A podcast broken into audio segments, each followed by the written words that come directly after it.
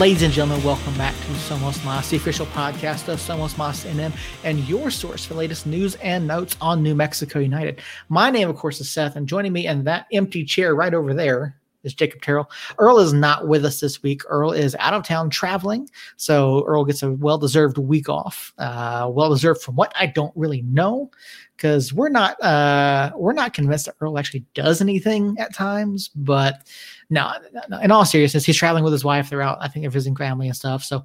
Um, this is something that Earl's had on the books for a while. Uh, so while he's not here, Jacob and I will hold down the show. Uh, we do have a lot to get to this evening. Uh, before we get into our show proper, just a little bit of housekeeping. Uh, we are still looking for content for con. I'm sorry. We are still looking for content creators. If you're interested in writing with us, being on the podcast, doing some social media stuff, uh, we would appreciate you guys dropping us a line on any of our social medias or at email addresses. Um, this is not a paid position, just so you guys know. We don't pay anybody. We don't pay ourselves. We don't make anything on this. We do this uh, for love of the club, love of the team, and uh, for love of just doing this, talking with other United fans, talking with other soccer fans. So if you're interested in joining the team, let us know. Uh, we, we will be happy to get in touch with you and talk to you, see what you want to do. And uh, yeah, we got like, so much to get to this week. We've got news, we've got United stuff, we've got updates on dev, a lot, a lot to get to. But before we do that, Jacob, I do have one burning question for you. What's a food that you wanted to try and you were really excited to do but once you had it, it did not live up to the hype?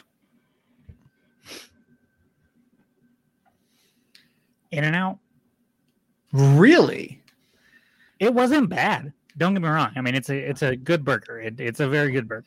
Okay. But all I heard about, oh, you're going back to California, you got to try In and Out. You got to eat In and Out. It's the best. It's the best. Um, I would rather have Five Guys. Um, and hot take, very hot take, scorching take, maybe. I'm probably rather have Sonic. Wow. Now, a lot of people bash on Sonic's food, and I get it. But I have a go to order at Sonic that has never done me wrong. And so yeah i don't know. Uh, maybe it's because i prefer green chili on my burgers and that's what i get no matter where i go. Right. Um, but keep in mind this was i think the last time i had in and out was probably seven years ago so i'm going to we're going to vegas in less than a month no actually in exactly a month um, and i will be going to in and out there Okay. Uh, for one meal, just because when I give it another shot, I mean, I would go back anyways. I would go back if it was close and consistent and or close and and not super busy. I would go back all the time, just because it is that good and it's cheap, super cheap for for the quality that you get. It is super cheap. But I I ate it and was just like, man, this is good, but it is nowhere near what everybody was saying. Okay, okay. I've actually never had In and Out. Um, I've been. I think they have some over in like the over in Phoenix. I could be yeah. Phoenix Scottsdale. I, have been by there. I've never actually eaten there though, and it's something that I, am gonna try at some point. Um, but I, have never had it. People say it's fantastic.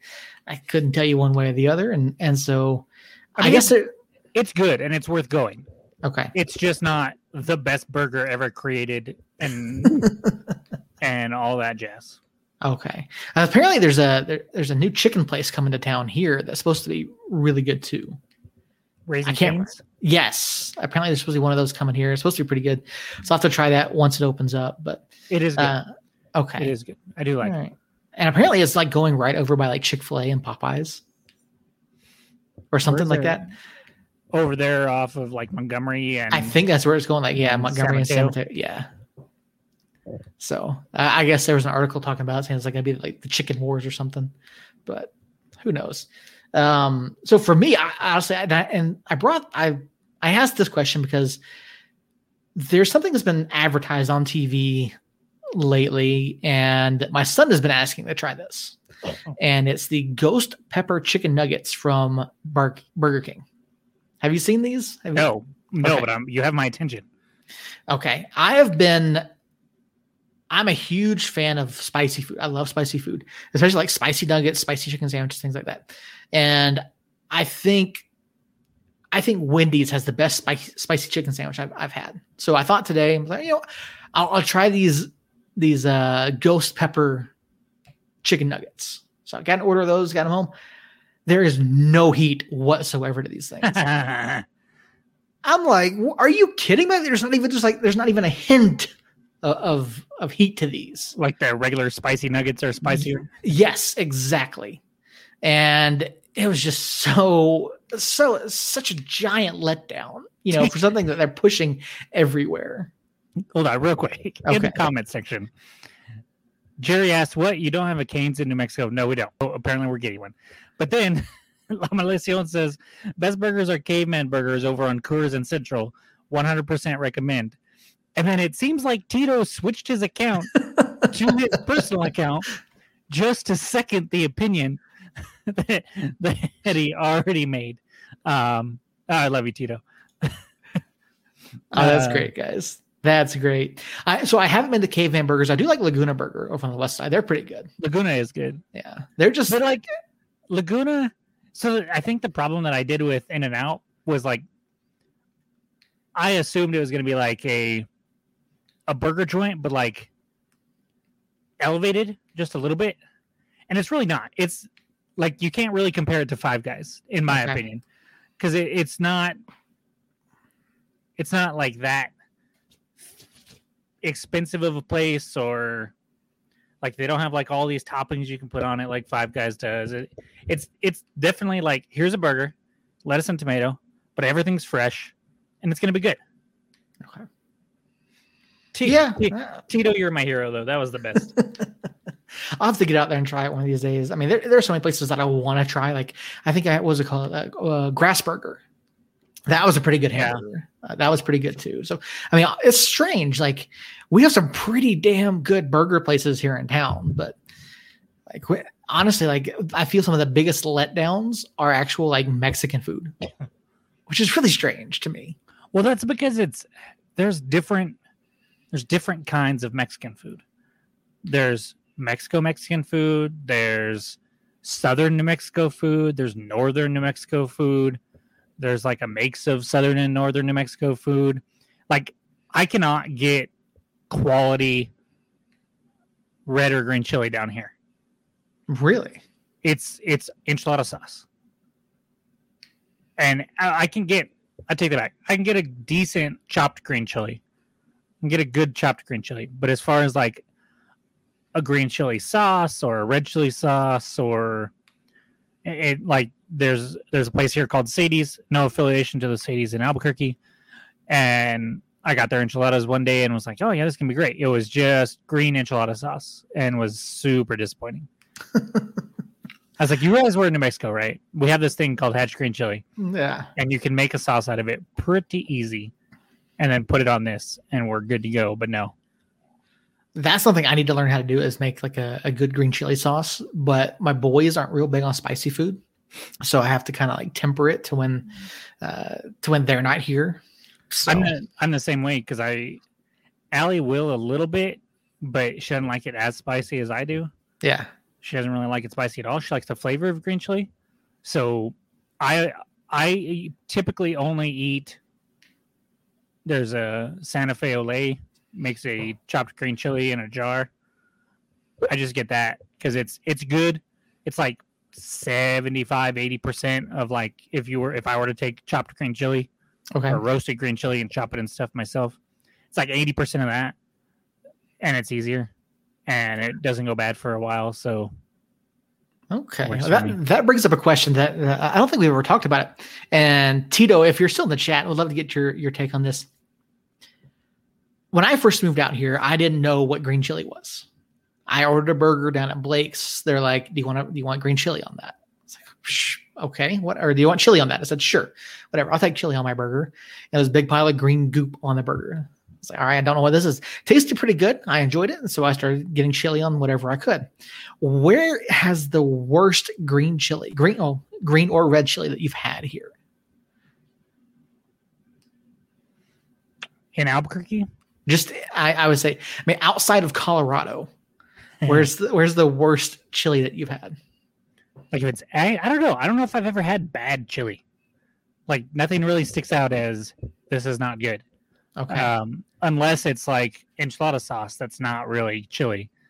But like if you give me a chopped green chili, it's probably going to be good. I take that back. Oh, where was it? There was a place that I got green chili on a cheeseburger, and there was no heat, no flavor. It was like bell peppers, essentially. All right. Tito can't remember what it Caveman is a caveman is a Mexican style burger with carne asada, ham, cheese, bacon, pineapple, and basically. Okay, I'm done. See ya. We're, we're ending the show right now. I'm gonna go over to Caveman. Yeah, gonna get a burger. You know, let, us get out of here. Uh, go get some food. Um, I have to say the worst green chili I've had since I moved out here has been at Bob's. Like I can't, yeah, I cannot stand the chili at Bob's. It's it's so overpowering. There's no taste to it.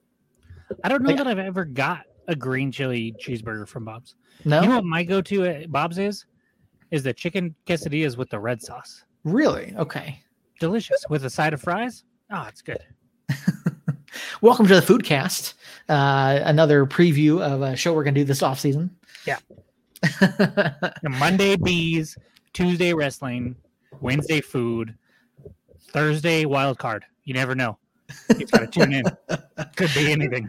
Yes, it's going to be a fantastic off season, folks. We can't we can't wait for that to happen uh, whenever it does get here. But uh, as we do get into the meat and potatoes of our show, we do have some updates uh, for you for you guys this week. Here you go, Tito. I'm green over red all day, any day.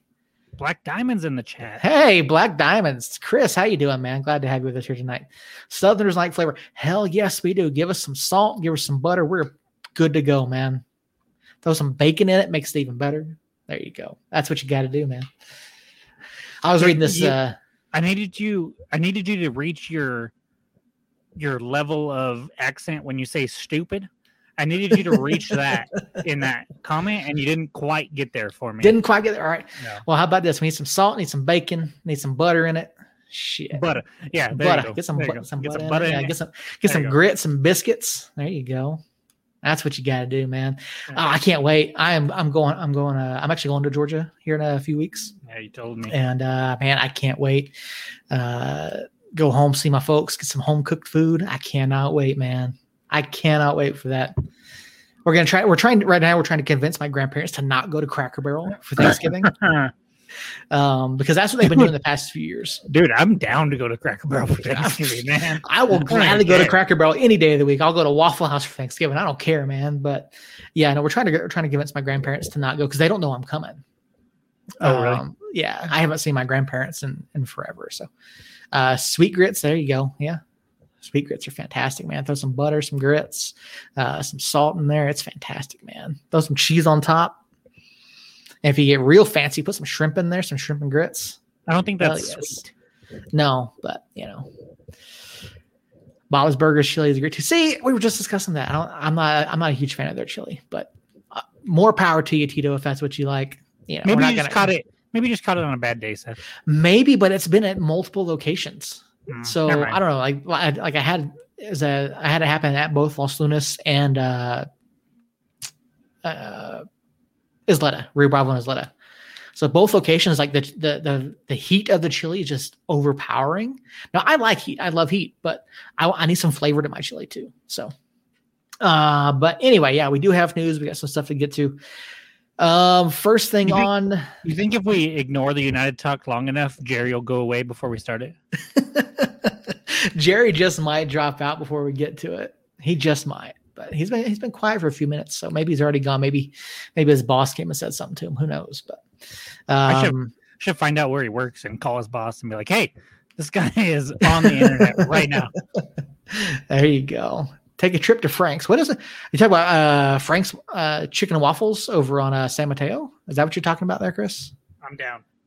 Let's do I'm it. down. Frank's. Yeah, we'll, we'll do it. We'll do an on location podcast on that. That's what we'll do.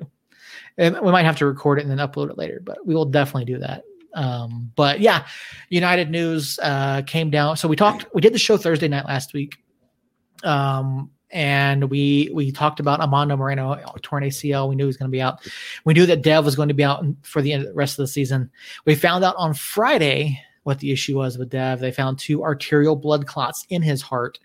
Uh, over the past couple weeks, he'd been experiencing some tightness in his chest, some pressure, and they made the decision to go have him checked out. They were able to remove one of the cl- one of the clots, and doctors put him on blood thinners uh, from a video that Dev put out uh, on Friday. So we know what's going on with Dev now. We know what's going on with Armando, and we were discussing in our group text what this means for Dev, and you know we know it's we know it's going to be out at least for the rest of the season. Now, I would assume being on blood thinners, there's the possibility that he could come back if they're able to re- alleviate that second clot and then get things under control so it doesn't so it's not a recurring issue.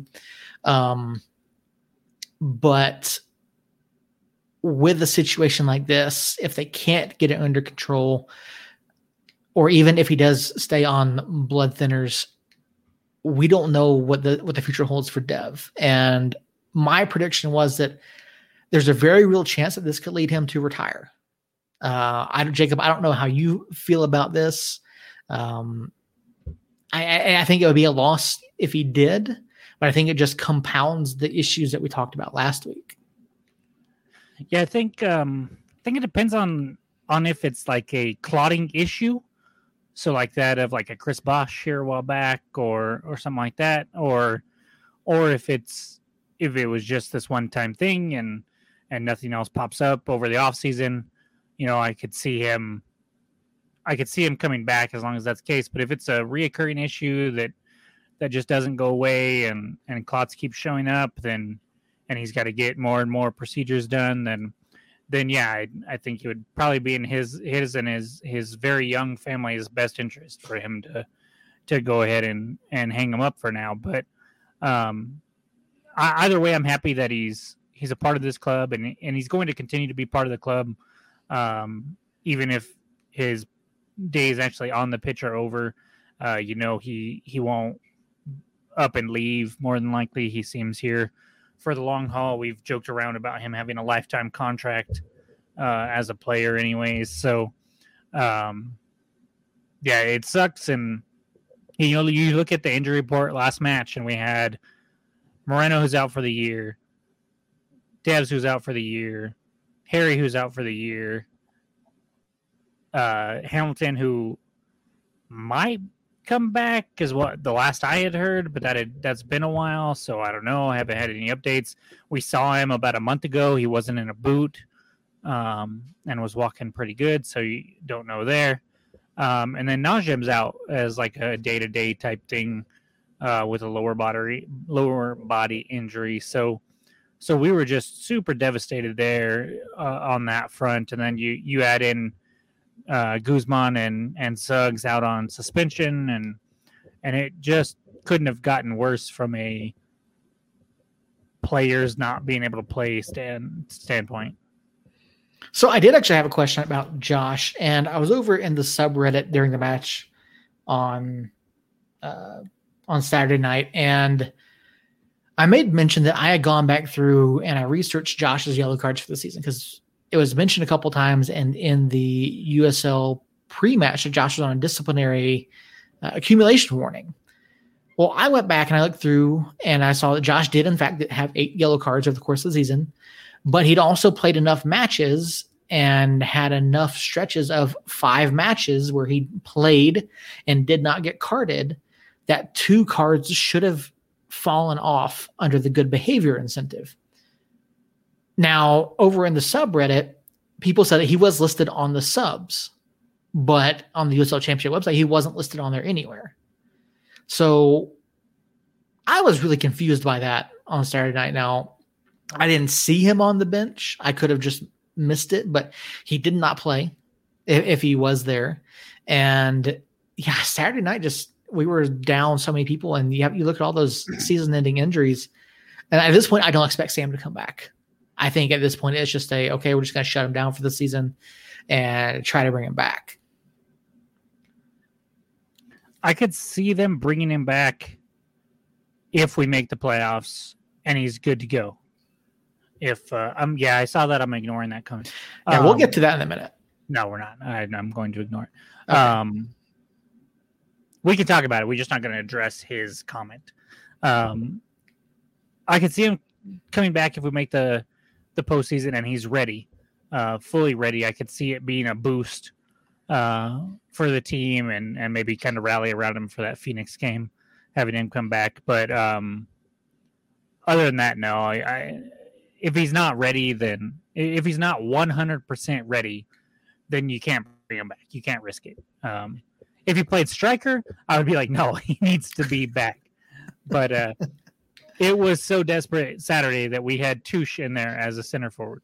Um, last I checked, I'm sure he, I'm sure he probably played some center forward, especially like in high school, when you, you know, when you're the best player on the team, you kind of do whatever you want, and I'm sure he played some there. But we did not sign him as a center forward. We signed him as a center back, and so when, when you're having to pull off Illich and put in Touche with like 25 minutes remaining, um, not a great sign. Tyler Matzek is a god. Let me tell you about Tyler Matzek real quick, okay? I was sitting there watching the game the other night, and I was like, Tyler Matzek, why does that name sound familiar? Hmm. Wait a minute. Looked it up. He was drafted 11th overall by the Rockies. yes, he was. and then we it, it- to be fair he did not perform for us um at, at all really. Just just was not good. And uh and then i turn on the nlcs and he's just freaking lights out. Incredible. And I'm like where was this? Why why why couldn't we have this? I Well- So do you, you know his backstory, right? yeah he left and then came back Yeah. and was an Yeah, he was- electrician and yeah i just Yeah, he was basically story. he was out of the game Great for story. five years uh, with anxiety issues, and so come back and yeah, he's faced 17 batters with runners in scoring position in the playoffs this year. He struck out 11 of them, and they're 0 for 17 against him with runners in scoring position. yeah the dude's been insane Yeah. so anyways There you go. Comment from Chris here. Touche played end to end with the soul actually really good on the attacking side. So yeah, good to know. And uh, Jerry says don't be salty. So yeah. i don't know what to tell you jerry if you were a fan of this team and you watched the game saturday and then you had some little pest in the comment section you would be salty too so yeah, we don't know what's going to happen with Dev and Moreno. We don't know if we're if we're going to see Sam back for the end of the year. I, I don't think we will. I'm hoping we get Najim back for Saturday. Uh, I think he would be good to have, and as good as Ilya has been the last two matches, well, I say two of the last three matches. You know, he's we got to have someone else in there. You know, and I know we have Christian Nava, and we'll talk about that here in a little bit. But you know, I don't- The front office has some has some work to do this offseason, no I'm- matter what I'm- the case is. i'm assuming you're saying two of the last three because he Yeah, wasn't good Saturday. Yeah. I thought he played fine Saturday. The the whole team just couldn't get the ball forward. It was a center forward is only as good as everybody around him. If he can't get service, then then yeah, he's not going to look good. And he just I don't feel like he had a bad touch or a bad turnover or anything like that. Like I don't I don't think you can look at anything he did and go, "Oh man, he was the problem." I feel like everybody was the problem. yeah, yeah. No, and, and we'll get into that here in just a few minutes. And uh, next bit of news comes from the USL. Uh, the USL Championship and USLPA have ratified the CBA, and apparently it was a super majority of the players that voted for this. And so uh, history has been made by the league. And, uh, you know, this is a, a huge step going forward. We, we knew that this was coming and actually kind of got the news kind of got leaked yesterday, but uh, good to see that the league and the Players Association Association both did ratify this. And I think it's, again, a huge step going forward for, for both sides. Agreed. I, I didn't look into it super super deep, but I, I hope we can like do a real deep dive into it this summer and and really learn more about what's going on in the league behind the scenes because to be completely honest, we don't know a whole lot. Uh, Chris has a comment here in the chat. It would be a surprise if Troy pulled Brown back. Not likely, but I'd love to surprise us. Well, we actually talked about this on the show last week um, about the possibility of Brown being recalled from his loan out to Oakland. I don't think they can since it's past the roster freeze date. Now, we see stuff happen from time to time. You know, we've seen emergency keeper loans and things like that. So, while I don't think it's that type of situation, um, I don't think that they can recall him at this point. And, and even if they could, I don't think Oakland would just let it go. So I don't, I don't know. I don't think they would try. Brown just obviously did not fit uh, with the team. I mean, I I called it weeks before they actually transferred him because he kept not showing up on the 18, but wasn't on the injury report. And something was just fishy and off about it. And I mean, desperate times times call for desperate measures. So it's it's a possibility, I guess, but I, I just don't see it happening because I don't I don't know how much good it would do because they obviously weren't on the same page on the pitch either. So yeah. Yeah, even if we did, even if we had the ability to recall him from the loan at this point in the season, I don't think they would. I mean, like you said, they they just they weren't clicking. He wasn't fitting well with the system and with the players around him, and I think it would just cause more discord than it would anything else at this point than to just go forward with who we have. So, food for thought on that. And the other big piece of news. I don't know if you caught this today, but apparently Austin Bold FC have informed players and staff that they will not be continuing in 2022 uh, ahead of a move to potentially Fort Worth, which is still pending based on a on construction of a new stadium. So Austin Bold, we knew ye well. We wish you all the best of luck in the future and continued losses to the rest of the Western Conference in your future? I just don't. Well, I don't think they can catch us. I think it's no, think they're done. They're yeah. done. Uh, it's just us and RGV. Um, but um, you know, it's sad because I I don't think I think they might have had something had Austin FC not sprouted up across town because they I don't know. I, I just liked what they had going over there, uh, and I, I wish they there was enough soccer fans in Austin to make both of those clubs work. But hopefully, they can pop up somewhere, or or those players can can find success in different areas. Yeah, I think we all saw this coming from afar when Austin FC was announced, and you look at the rest of the USL. You have similar situations with Miami FC and the Miami FC, and then Charlotte and it's, Charlotte it's, Independence. And it's Inter Miami. Inter Miami, Miami what, whatever. Inter Miami, after they get sued by Inter Milan, so you know they may not even be Inter Miami at some point. So, I mean, do we see similar situations with Charlotte and, and the Miami? Do we see those clubs potentially folding with uh, with the introduction of MLS clubs? Isn't Charlotte already like guaranteed? Oh no, that was St. That was St. Louis last. Yeah, that's St. Louis. Sorry. Yeah. Um, yeah, I, I don't know, man. It's it's it would be it'll be tough to sustain two major clubs like that when or it, would be tough for a lower level quote unquote lower level club to succeed when there's a MLS club there too just because you know people want to go to the big like it's why AAA teams aren't in M- MLB cities because it doesn't work.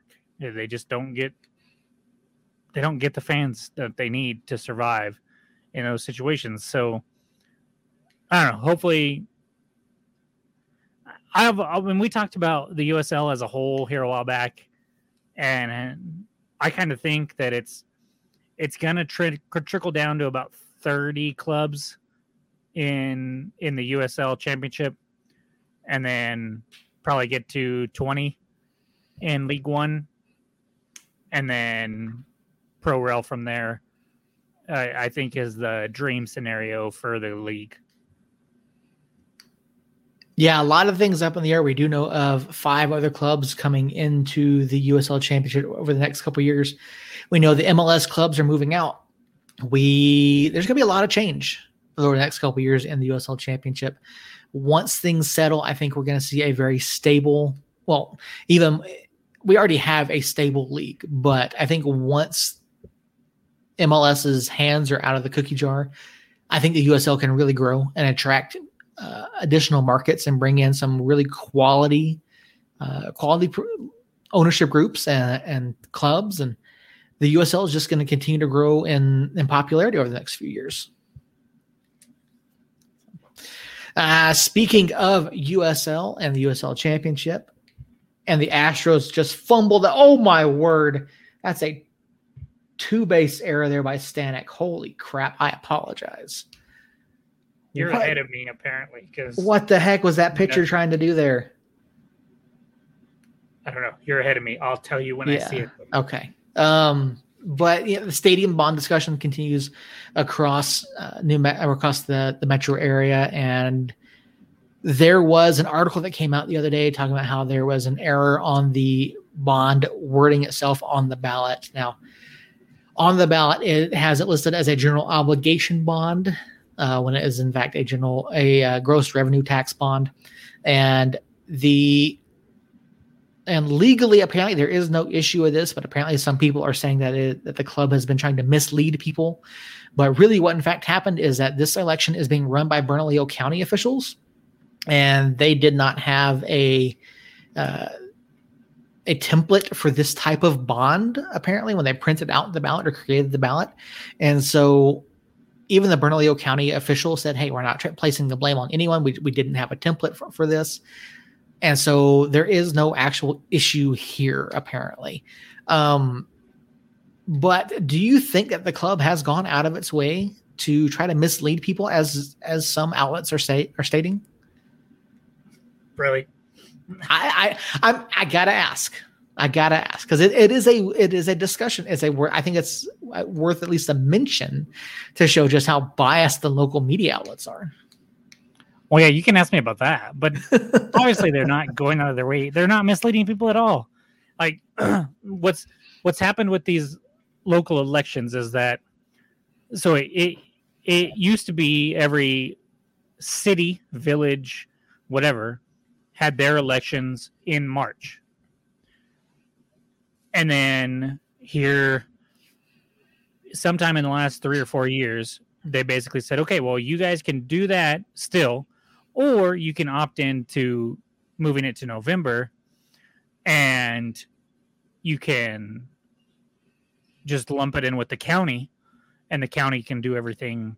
And otherwise you're going to have to have your own everything your own ballot machines and this and that and the other. And and so I, I imagine Bernalillo County. This is the, probably the, one of the first times that they've had to do kind of stuff like this, and that led to the mistyping or whatever, however you want to put it, and and so no, it, it's people are so dumb.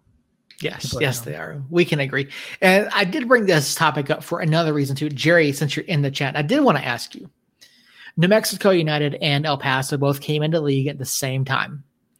We're obviously going through the stadium bond issue right now, and El Paso is in a similar position where they are sharing a baseball stadium uh, with a minor league baseball club. Is there a push within the El Paso community and around the club to get them a stadium? And what is it? What is the discussion going on there, or is the club staying at Southwest University Park? So take question.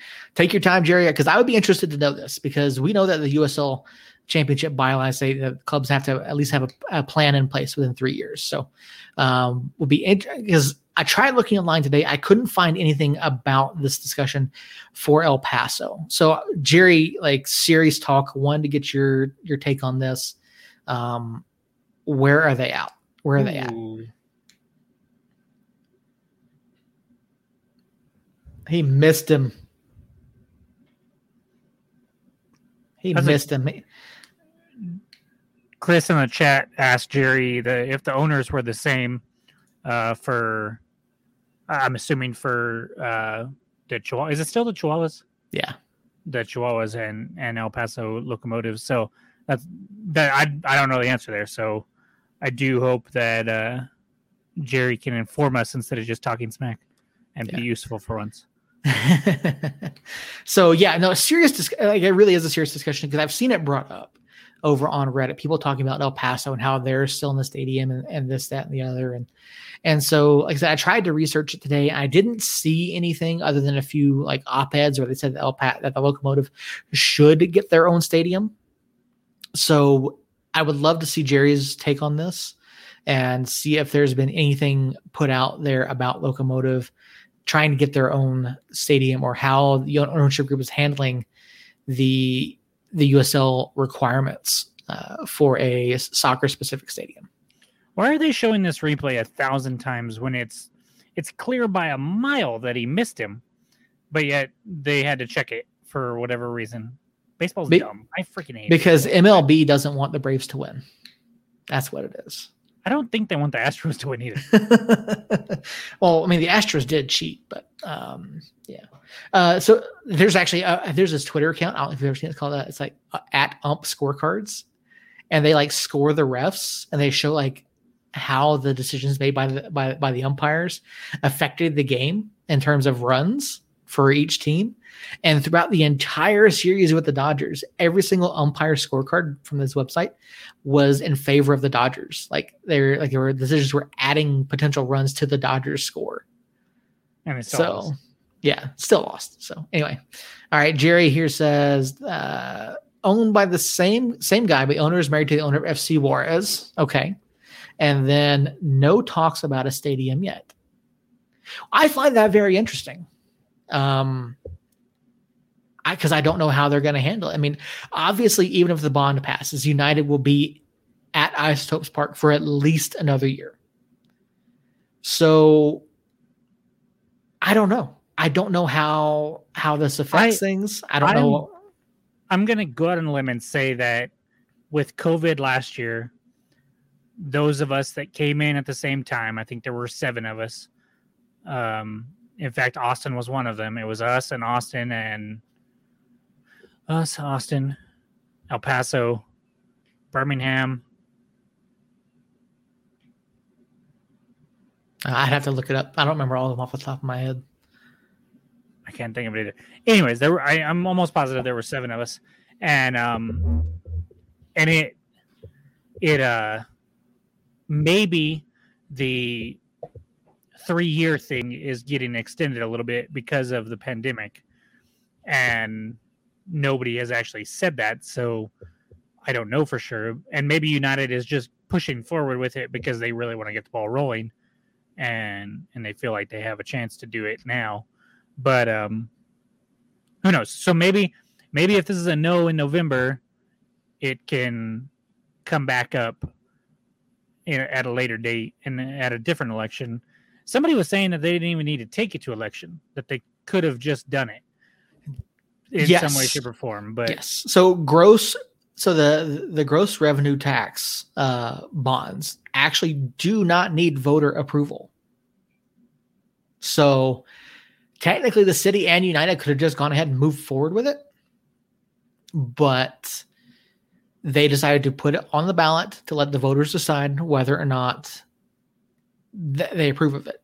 And I mean, there's still people saying, "Oh, well, that money can just go to other stuff." And okay, again, folks, like trying to explain like how a how these bonds work and then how the money if it doesn't pass how it gets reallocated and how it affects taxes.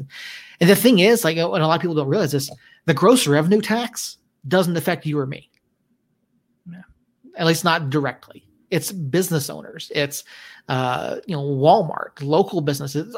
Those are the ones that pay uh you know that pay gross revenue taxes it's not you and me as, as individuals Hmm. and so, I mean, I'm sure you know it, it trickles down some way in terms of you know pricing or you know whatever on on the goods and or services, but people just don't understand it. Yeah.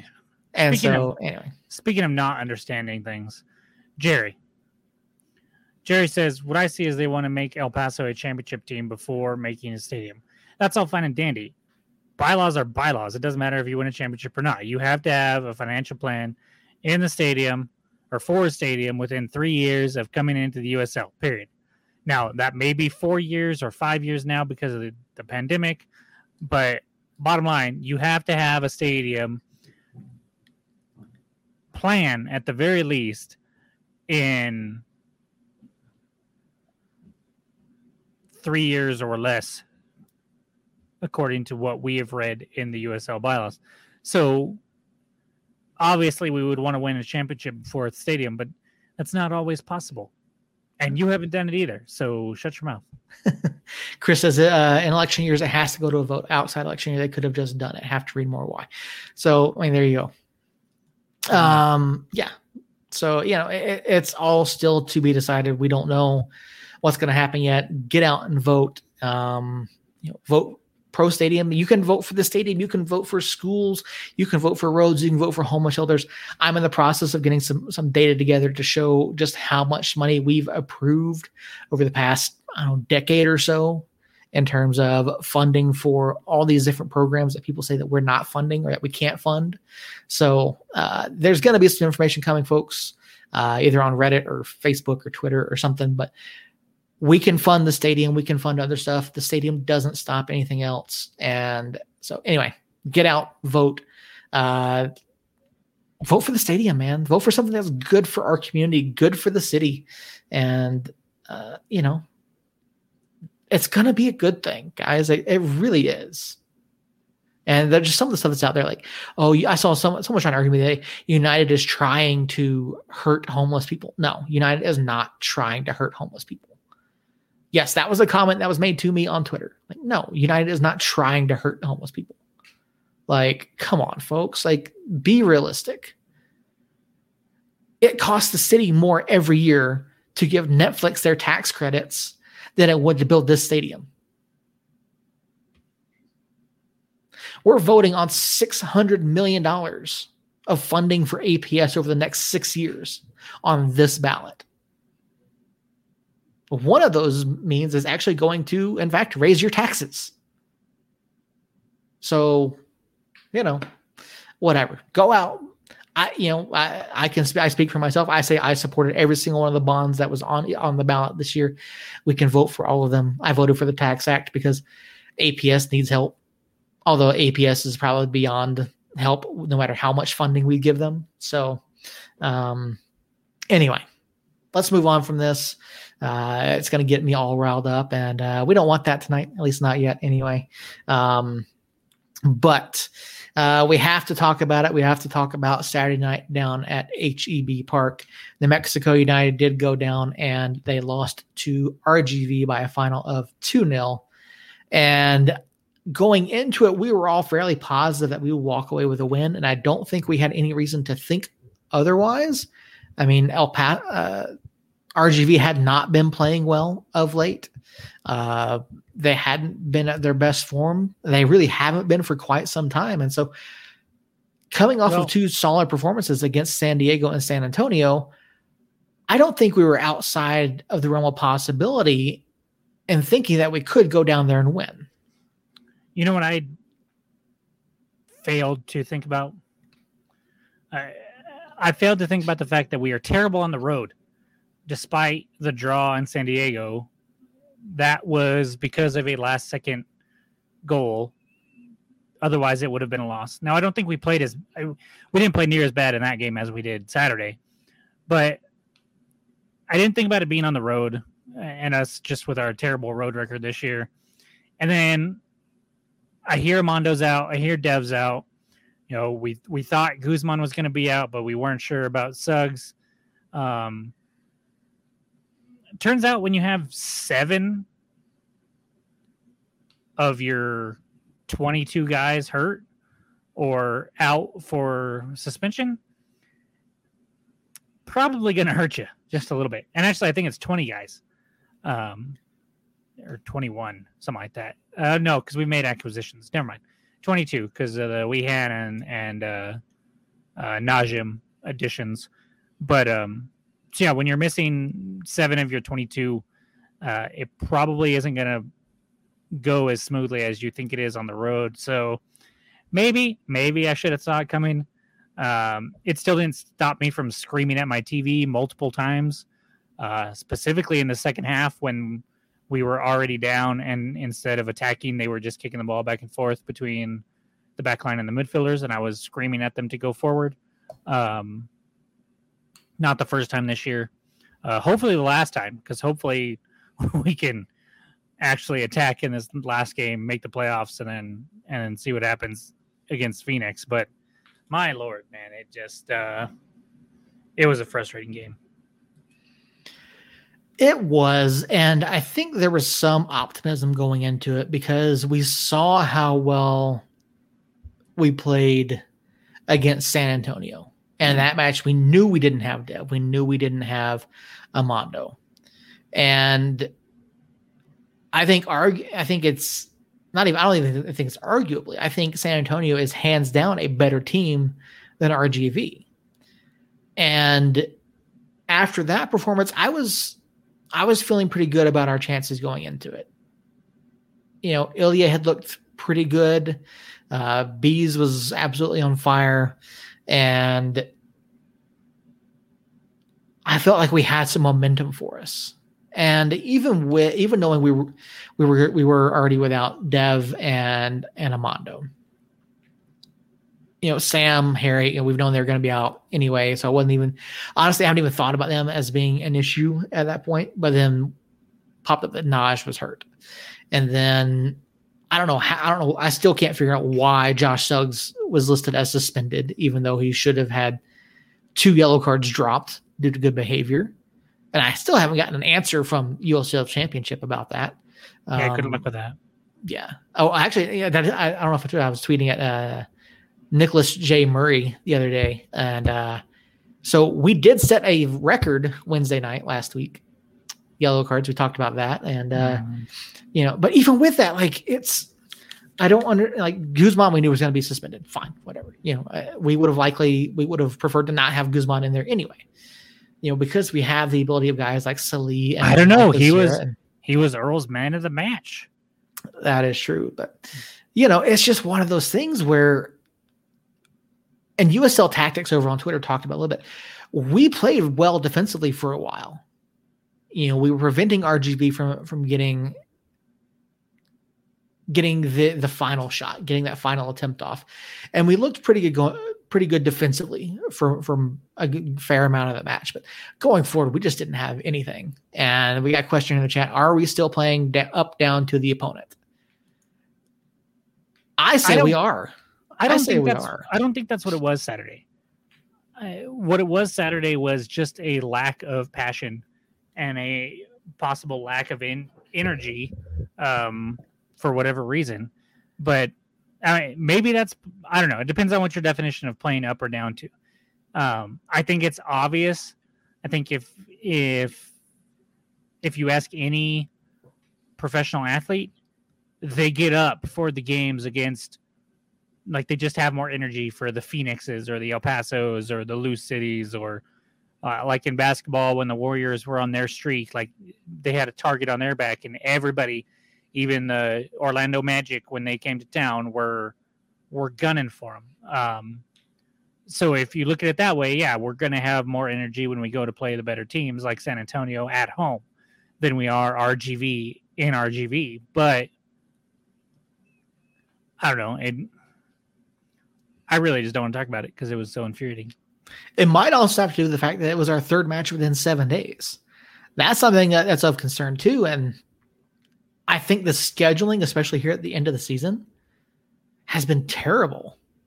Like I really think it has. And I think that's hopefully we don't have this issue next season. We'll get back to a full 34 match schedule. We won't have these backloaded schedules, all these weeks where you have three three matches in seven days. And it's just one of those things where like you're coming down the last week of the season. Do you like why not why do three in seven days? Why not do like Wednesday, Saturday, Wednesday, Saturday instead of Sunday, Wednesday, Saturday, which I think was just terrible scheduling by the league.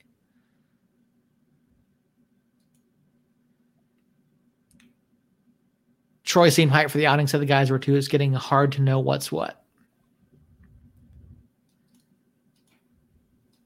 I, I think it goes to what you just said. Like the guys get up for the matches, but the product on the pitch doesn't seem to match that. So, you know, we can sit here and watch, and you know, tactically, again, we tactically we played well for a while, eh, but we didn't. I mean, we had four shots. I think that's probably our worst offensive match in quite a while.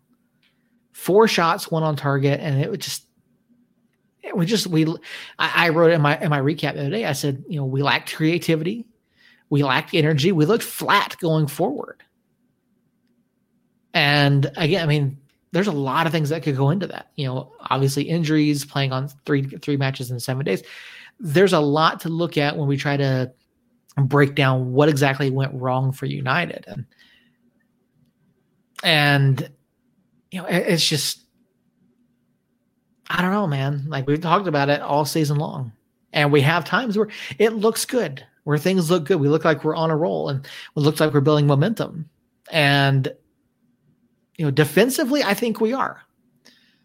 Defensively, I think we are building momentum. We've had a very good defensive season. I mean, have we given up more goals than we would have liked? Yes. But we're still near the bottom of the league in, or eh, eh, near the, at least we're, I have to double check the stats after this past, after this past weekend, but we're in the bottom half of the league in goals allowed. We're in the top half of the league in clean sheets. And so, like, it's hard to pinpoint where the production issues are coming from. I don't know, man. I I mean, it's been 31 games now basically where for the most part we've been having the same conversation about the offense and how it just isn't near what we expected it to be. Um, we looked at last year and we were like, man, the offense is hurting we need a little bit better production there, blah blah blah blah blah. And then they go out and they they sign Illich, they sign Brown, they sign Harry, they sign Isidro, they sign Rivas. You're just like, oh man, this offense is gonna be so much better. And then shut out in the first game. One one or two goals in the, the second game against El Paso. I think it might have just been one. One. Um, one goal against El Paso, and then we did have two three goal matches, and you're like, oh, okay, there it is, here we go, and then it just never really showed up. It just, I don't know, it. I'm still scratching my head. I feel like the people are there. I feel like we should be a better offensive team than we are, and it just doesn't happen. And and I think that kind of leads to some of the goals that we've given up because at this point in the season, the defense has to know the offense isn't what it should be. And so there's extra pressure on the defense to, hey, you can't give up anything because the offense might score one goal, maybe score two, and then you're pretty much it. So if you give up two goals, other than the San Antonio game, I can't think of another game where we gave up two goals and got results uh, let alone a win. Um, it, it, just it puts so much pressure on them, and then one little mistake happens, and and the whole team hangs their head after that first goal. I mean, even though it happened early in the second half, you think, okay, it's okay. There's still a lot of time, and it just never looked like they even tried to get back into it. Like it's it's crazy to me that in a game that if you win, you guarantee a playoff spot they score first, and then they have the better chances after that first goal all the way through the second half. Like there wasn't even a flurry in there, like not even like a five minute stretch where you could say, "Oh, we really turned it on there." Um, so I don't know, man. It just it was really, really annoying. Uh, Jerry, don't worry. We are going to get to your comment uh, here in just a little bit. Uh, another comment from Chris. Uh, Troy is the gaffer. This system is based upon his experience. It's trying to find, trying to finally age like wine, but it seems like we're still a ways away. I mean, We're three years in with with Troy though. I can. We have transitioned the system though. The system has transitioned over. I'd say this season and the better part of last season, and I think what we have now works, but I don't necessarily think we have the right personnel for it, which is why after seeing the way things played out this season, you know, we you mentioned already you know, why Brian Brown wasn't quite fitting. And we brought him in, didn't quite fit the system. Uh, you know, that's how we brought back Bees, brought back silly guys who know how to play, and they played under a similar play style back in the first season, but they understand what Troy wants each role within his system to do. We may be uh, running a slightly different formation than what we did in 2019, but I think that's more refined in what Troy expects from each role. And so there have definitely been times where it feels like we're not even close to what it's supposed to play like. But then there are others where you know we we go through stretches this year particularly on the defensive side where we look great multiple matches in a row. And you can see the progression of the system of the player's knowledge and how well things are starting to click. And even and then that builds out from there and how things change throughout the rest of the system. And so there are times where you look at it and say okay that looks really good they're adapting they're transforming they're understanding better about where they're supposed to be what runs they're looking for what areas they should be playing the ball into but then there are others like saturday night where it's just dead. There's just no creativity. And there's just no, and I, I, made a comment. I was like, I have seen no sense of urgency whatsoever. And I didn't see any sense of urgency at all. And what's Saturday annoying, night. what's annoying about that is that I have seen that multiple times this year. So it's one thing for it to be one game here, one game there. There's been like like that seven game stretch where we didn't win. That was like that. It was like that that whole game that whole stretch. It was like you guys just don't want it. Like it's i you guys come in here and come to the press conferences and you talk about wanting it and you talk about how much it hurts but that doesn't match what i saw on the pitch and that's a problem yeah and i don't think it's a lack of passion from the guys i don't think it's lack of desire from the guys i think it's just you come out and you just don't have it some nights. You know, and unfortunately, in a league like this, you can't have off nights. You can't, you know, you pulled the Golden State Warriors as a reference earlier. You can't sit Steph. You can't sit those guys for a night when you're playing down to a lower ranked club and be like, okay, it's fine, whatever. If we lose, we lose because it's a 72 game season, or you know, and, and, and baseball, it's 172 or 162 game season. Like we're okay, you know, starting some guys, giving some guys a day off, you know. And this year with the schedule and the way things shook out, like you can't do that. Not without more depth in the club. And I, again, I don't think it's desire or lack thereof. I just there are just some days where they just didn't have it. So what do we see Saturday? Oh, Saturday, final match of the regular season. Real Monarchs come into town. Uh, is of course the final meeting between these two clubs this season. The Mexico United, they come into it. A win all but guarantees them a spot. Now, I say that with the caveat that they still need help. If RGV drops points in either match this week, either their midweek tomorrow night or their Saturday night match. United with a win on Saturday goes to the playoffs.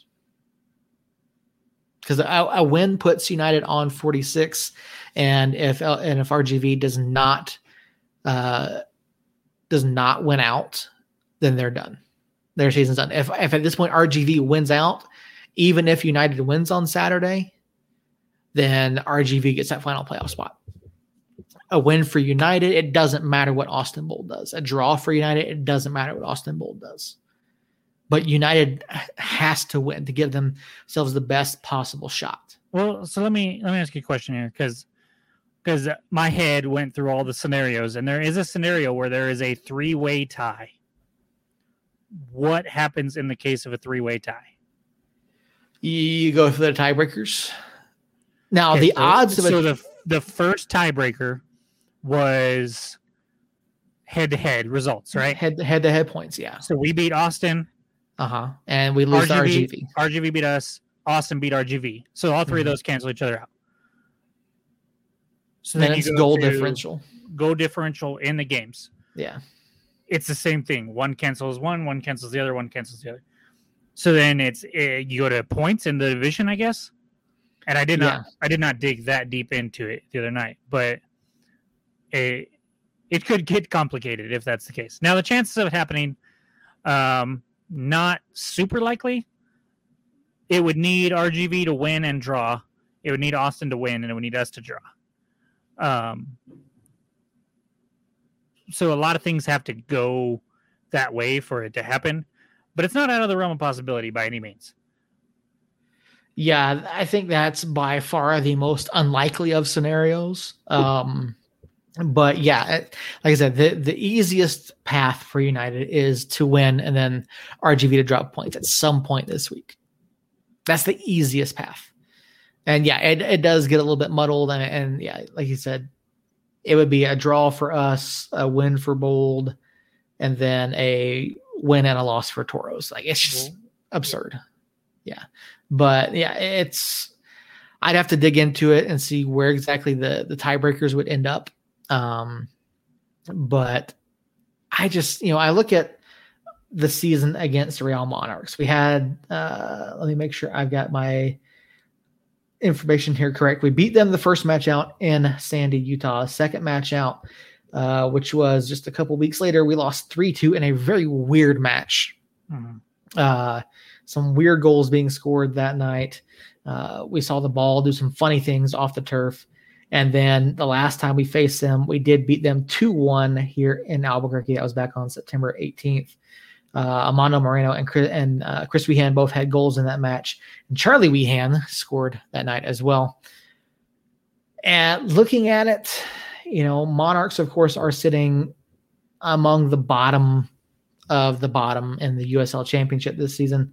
Uh, double checking to see where they are at in the Wooden Spoon I uh, think standings. I think I think it's going to go to Loudoun. I think but- Jerry just had a stroke. Um, are you okay, Jerry? Let me know. so yeah, Loudoun currently sits on 15 points. They have two matches left, so they could finish with a maximum of 21. And you know what, what sucks about that? What's crazy about that? Loudoun is is going to be the worst team in the league. They handed us our only loss at home, hmm and that's just that one just comes back. I understand that there were excuses that we could make there, but it, it still comes back and Yeah. bites me in the ass that know if if we can take care of business at home against Loudoun in a season that we have a fantastic record at home, at least wins loss wise. Um, I don't understand. Yeah, so uh, Monarchs cannot win the Wooden Spoon. It looks like it's going to be a race between Loudoun, SKC2, and Las Vegas to see who gets the Wooden Spoon. So, uh, but those, all of all of the clubs do still have at least one or two matches remaining. You know, looking at it, and, and Jerry's got a great comment here, and we'll we'll talk about his prediction here in just a second, as well as our playoff hopes that he asked about earlier. Real has nothing to win, and New Mexico has everything to lose. So, I saw a similar comment the other day. Real has nothing to lose at all by playing however they want. There was a there was a there was a quote that came out. I think it was from one of the coaches that they played against that said they have the freedom to do whatever they want. They can try whatever they want. They can put out whoever they want. And you know, they honestly have been playing pretty well their last couple matches. Uh, let me see. Two wins and a draw in their last three. They picked up a draw against uh, Colorado Springs, a 4 3 win over Austin Bold, then a 1 1 draw against Colorado Springs. And so I think we win Saturday night, but I think we see a Real Monarchs club come out and gives us some trouble. I think they do. Particularly, you know, through the midfield. I think that they can cause some issues there. And so looking to see what happens on Saturday. Like, I think it ends up being like 2 0, but I think Real has better possession. I think they get some better looks. I just think we end up playing a better all around match than they do. And apparently the ticket situation is looking pretty dang full for Saturday night. So good. Um, yeah, it's gonna be it's gonna be tough. Like it really is. And and uh, another comment here in the chat. We should. I'm guessing this. uh, should we see Christian Nava in that match? Seems like his age of talent. The Monarchs youth are studs. Um, I would love to see Christian Nava. I would love to see him. You know, uh, I felt like he should have come on a lot earlier on Saturday night. I think he might have been able to provide some sort of spark. Um, I think maybe we run a two, maybe we run two up top with Illich and Nava up there. I think that could work. I think it could. Yeah, I think. I mean, I'm fuck it. Give Nava the start. Yeah, I mean, you you threw Nava in your starting lineup like a month into the season, and uh, and I think now might be the time. Just just do it and and see what happens. Um, I don't regret that at all. Because at this point, what do we have? Like, obviously, we can miss out on the playoffs, but if we can't find something that clicks in this game, then we scratch out a win against Real Monarchs and we get our ass handed to us by Phoenix. Like, I don't try something that work that could work because chances are we're going to scratch out a win somehow. Anyways, Braves just won. Yes, they did. Um, Game one of the World Series. Breaking news: Atlanta Braves topple the Houston Astros six two, take a 1-0 lead in the series. FYI, this this would not be breaking news except for the fact that it's the Atlanta Braves. If Astros won, probably wouldn't have mentioned it. But um, as somebody who just won a Super Bowl, uh, I understand you're you're happy and and you want to celebrate a little bit. Um, hopefully, whoever starts, whatever we decide to do, it works and we can get some momentum. I thought we had some momentum, and you know, it, maybe this is just like the Austin match because honestly, we have had a very good stretch of games the last two months ish. Um, you know, we look at. Come on, there we go. Before the RGV match, we had a 4 2 win. We had a 1 1 draw on the road against San Diego. Uh, we had a 1 1 draw against RGV, which wasn't great. The 2 2 draw against Hartford wasn't fantastic. You know, we did lose to Lou City, but that was in Lou City. Uh, 2 nothing win against RGV, 1 nothing win against San Antonio, 2 1 win against um, Real Monarchs. Then we had that dud on the 10th of September, um, and then a 3 2 win against Colorado Springs. Um, so from September 4th, so basically all of September and all of October, we have lost only three matches, one of which was to Lou City in Lou City, and the other two just kind of feel like they're just kind of weird results. So hopefully that was the case Saturday, and it, as was the case against Austin back in September. And you know maybe we just kind of had this weird rough patch, and we can figure out how to score again, and and, get this clinched. My so so how do you think this will affect them? So if RGV wins on Wednesday their match on Saturday isn't until 6:30.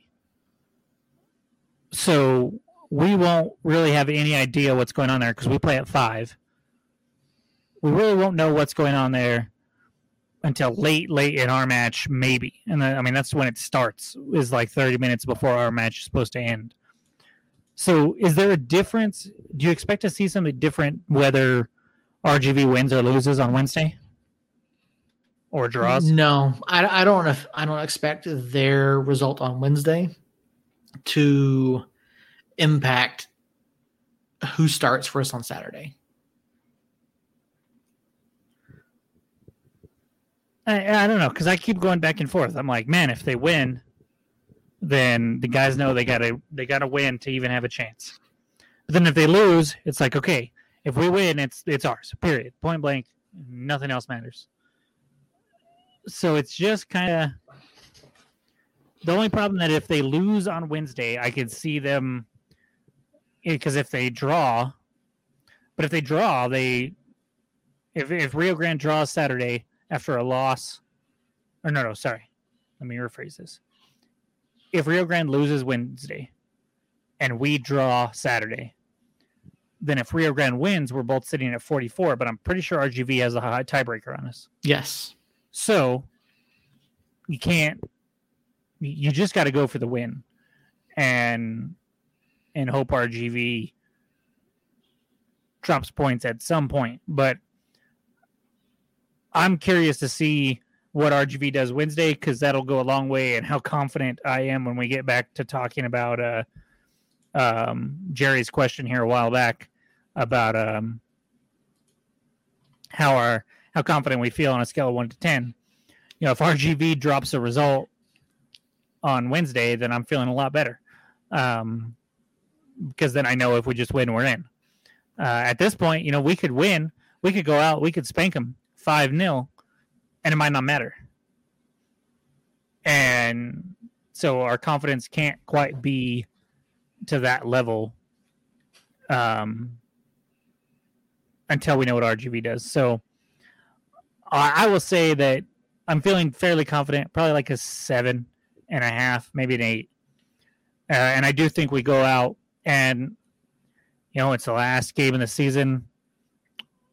if if it doesn't happen Saturday, it's never going to happen. But I'm going to go 4 0.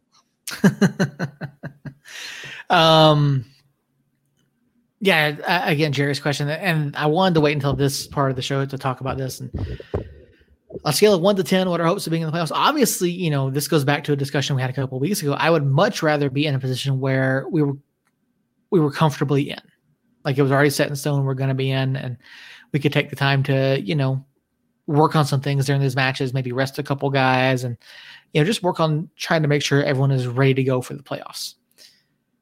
Based on how we've played recently, based on how how uh, Monarchs have played, I'm probably about a I'm probably about a seven or an eight right now in terms of level of confidence and in our playoff hopes. Now, you know, and that's just based off of how I think we're going to play on Saturday, how I think our result is going to go. Now, looking at RGV's remaining schedule, obviously they have Monarchs tomorrow night. Uh, that should be an interesting watch. Uh, it's going to start seven o'clock Mountain Time. Then they have El Paso on Saturday. Um, I really don't think El Paso is going to sit anybody.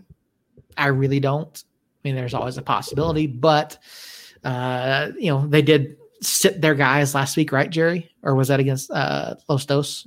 That was a while back. Yeah, you know they they sat their guys, but you know it, it, we'll see, we'll see. But that's where I am in terms of how I think we're gonna play. I think it's gonna end up being like two 0 uh, like I said earlier. Um, but yeah, I just I, I think we're gonna walk away from that with a win, especially you know on home turf in front of the in front of the home crowd. I think there's just gonna be a different level of energy, and I think we're going to see, you know, Bees Nation take over once again. Um, so yeah, I, I, think that's where we're at. And then of course Jerry threw out his prediction for Saturday night United three, Monarchs nil. So Jerry picking New Mexico United for once. Good to see. Glad to see Jerry's uh, showing a little bit of common sense there. Appreciate that, Jerry. Um, uh, so Jerry's got that, and then uh, let's see. We've got a couple other things here in the chat. Uh, Chris, of course, will Nava be kind of like Brucey and how he gets time. So this was something we kind of talked about a couple weeks ago, last week, week before. Brucey kind of got platooned this year until the injury to to Harry. Harry. And I think what so and Brucey stepped into that role. He's been playing fantastically all season long. He's been energetic. He's made a real difference on the pitch when he's out there. But in terms of Christian going forward, looking at our potential forward situation for next year, you know, with the injury to Amando, with, with Dev being out, we don't know what his status is going to be. We don't know what Ilya's contract status is for next year. Um, that leaves us with no forwards on the roster, you know? And so I think what happens is next year we see Christian as long as he doesn't go off to college. I don't think he is, or I, I don't think he will, especially since he has that first team contract. I think Christian is in contention for a starting spot day one next year. And so I don't see Christian missing out on too many games starting next season. I mean, we've got this this really bright young talent who is who brings a lot to the game. And so I think we could see Christian Nava in there starting next year. The reason I disagree, uh, the two reasons I disagree. One, he is so small right now. I am I am worried about him being able to get an abundance of minutes and stay upright. When we see how physical that match, th- those matches are, um, and and he's he's young and he's a little on the small side. Um, I would just like to see him get get a little tougher, get a little more more minutes under his belt before we say here's a starting spot. And then two, if we want to compete for a title, he can get minutes for us, but we cannot be relying on him. We cannot have we cannot expect him to go out and start every match and perform um, as a 19 year old, 18 year old, whatever he'll be next year. Um, oh no, um, I, I'm not saying stick him up there as you know the number nine. I'm not saying stick him up there by himself. Absolutely not. Um, but I do think he is deserving of time, deserving of opportunities. I mean, will it be every match? No, but I do think he is in contention for a starting spot every yeah, week no. ne- next season. I, I don't know about a starting spot. I would. I think he can be like Chris said the how Brucey was in year one, where Brucey came in off the bench and was like this, bam, spark off the bench. I just want to see him off the bench sooner. I want to see him in the 60th minute, in the the 58th minute, the 62nd minute, not the 78th minute when he doesn't have enough time to settle in.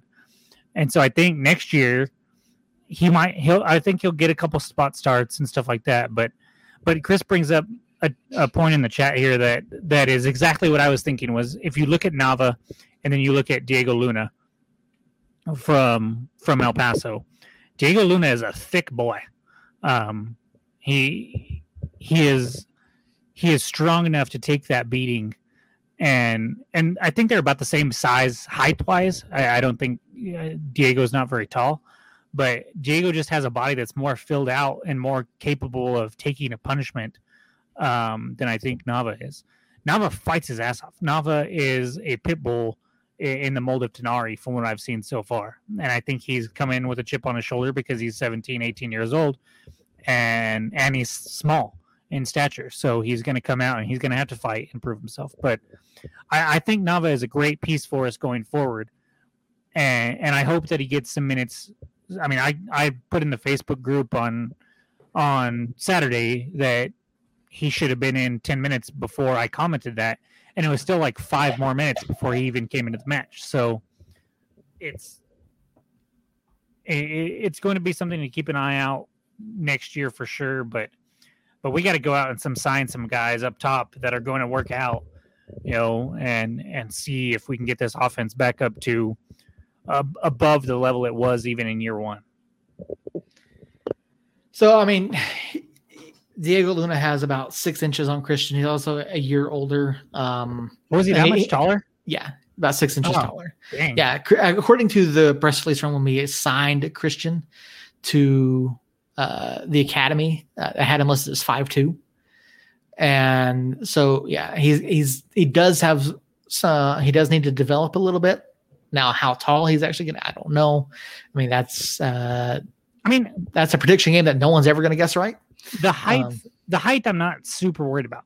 I, he, I mean, he, we we see short people compete in this league. That's one thing about soccer is that you can you can be six seven like like uh, Sjoberg from Colorado or from San Antonio and, and perform, or you can be in the five foot range like a Messi or something like that. I know those are two giant discrepancies in talent there, but but you see, yeah, like we had or not we had, um, like uh, Asante. You, you know, you can see smaller people in stature compete and do well in this league, just like you can see giants do well in this league. That's one thing about soccer that's great. But unless he's going to flop around like a fish like Asante does, you got to be strong enough to take a little bit of contact and and finish or take a little bit of contact and get that pass off and get the cross off or do this or do that or or just fight through it be quick enough to get around it and so i think nava's quick enough to get around it most of the time i'm just worried about the couple times that he's not when he gets crushed uh, if, if he's going to be able to keep up so I don't know. We have a lot of time in the off season to talk about that, though.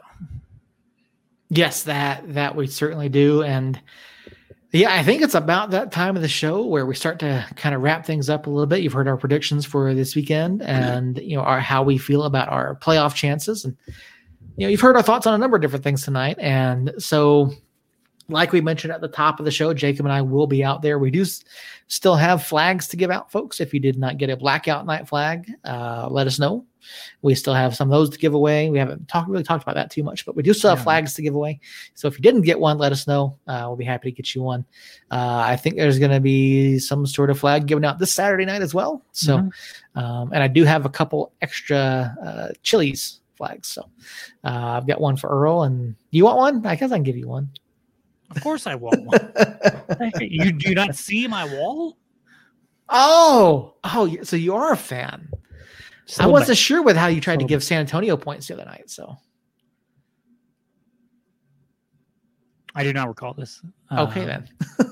we're gonna talk about I, I just said that I thought the penalty was a penalty. That's all I said. That was it. Yeah, you're trying to give the match to San Antonio. I see And the red and the red card was a little bit soft, but that's that's it. Yeah, so you're, you're trying to give the match to San Antonio. trying to be unbiased here. That's what I'm trying to be. Anyways, yeah, so we do have those flags, the blackout flags to give away. We will be back next Tuesday. Um, we will have probably results about the stadium bond next Tuesday. We will have. That Oh, reminded me of something I wanted to do. Okay. Uh, we will also have playoff preview. Um, whether we're in it or not, we will talk about the playoffs, at least in the Western Conference. Um, obviously, we'll have the results of Saturday's match to talk about. Um, it, it'll be a very, very busy show next Tuesday. And uh, with that, I will let Seth do whatever he was going to do, say whatever he was going to say, and then we can call it a night. Oh no, I um Oh, you were going to do another show, something else. Okay. yeah, no, not gonna do it on the show. No, it's something that I was gonna reach out to uh to the club Okay. about. Okay.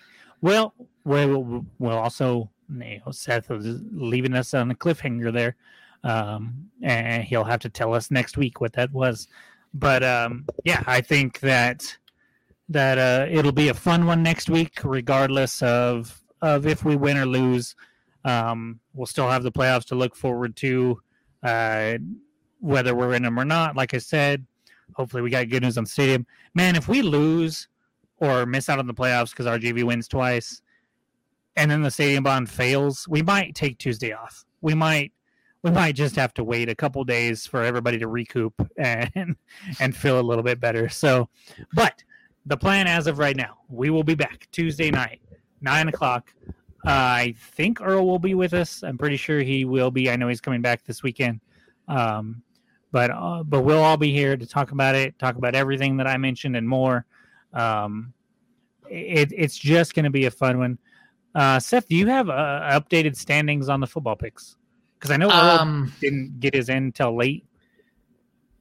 I uh no, I haven't looked at that Okay. today. right. So Well, I I will get those numbers together tonight after I finish my uh, online classes. ooh, Yeah. ooh, okay. All right, guys. Well, come back next Tuesday. Chris, Tito, Jerry, uh, thank you for for all coming to the chat and and having the conversation with us and and whatnot. Uh, we just really appreciate you guys, uh, Black Diamonds and and La Maldición, whatever. You guys are just doing great things there. So uh, just keep it up. Uh, Jerry, go to bed or go to work. Do whatever you need to do, and uh, and we'll see everybody next Tuesday. Somos English. You've been listening to Somos Mas, your source for the latest news and notes on New Mexico United and weekly discussions from around the world of sports. Each episode is recorded live on Tuesday nights on our YouTube channel and goes live on podcast platforms around the world later in the week. Our show is written and produced by Seth Bedoff, Jacob Terrell, and Earl Nieto, and is edited by Seth. All episodes are recorded and edited using Zencastr and Audacity.